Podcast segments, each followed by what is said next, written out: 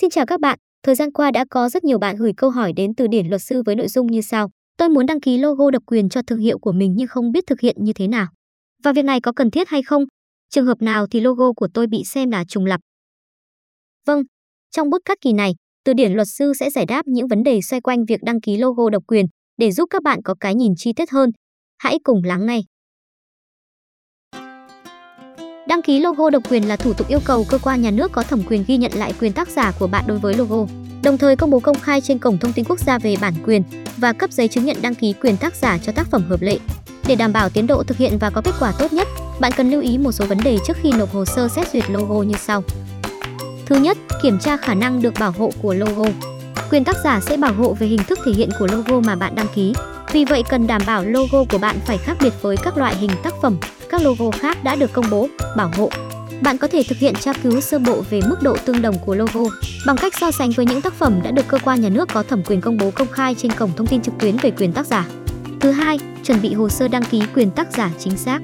Để cơ quan nhà nước có thẩm quyền xét duyệt, công nhận quyền tác giả đối với tác phẩm logo, bạn cần nộp một bộ hồ sơ đầy đủ các tài liệu sau đây. A. Tờ khai đăng ký quyền tác giả theo mẫu ban hành sẵn. B. Bản sao tác phẩm logo mà bạn đang đăng ký bảo hộ. C. Giấy ủy quyền nếu người nộp đơn là người được ủy quyền. D. Tài liệu chứng minh quyền nộp đơn. E. Văn bản đồng ý của các đồng tác giả nếu tác phẩm logo có đồng tác giả. F. Văn bản đồng ý của các đồng chủ sở hữu nếu logo thuộc sở hữu chung. Cuối cùng, bạn phải tiến hành thủ tục đăng ký logo của mình tại Cục Bản quyền tác giả hoặc hai văn phòng đại diện của Cục Bản quyền để được cấp giấy chứng nhận đăng ký quyền tác giả hợp lệ. Vậy trường hợp nào thì logo bị xem là trùng lập? Theo luật sở hữu trí tuệ hiện hành, logo là một trong những yếu tố cấu thành nên một nhãn hiệu mà một logo muốn được bảo hộ như nhãn hiệu. Logo đó cần phải thực hiện thủ tục đăng ký và trải qua một thời gian thẩm định khoảng 12 tháng. Sau thời gian đó, Cục Sở hữu trí tuệ sẽ quyết định cấp văn bằng bảo hộ nhãn hiệu, miễn là đáp ứng được các tiêu chuẩn bảo hộ, không tương tự, gây nhầm lẫn với một logo là nhãn hiệu của một bên thứ ba. Để kết luận được hai logo giống nhau hay không, các thẩm định viên trong Cục Sở hữu trí tuệ sẽ tiến hành thẩm định, so sánh bằng chuyên môn và nghiệp vụ.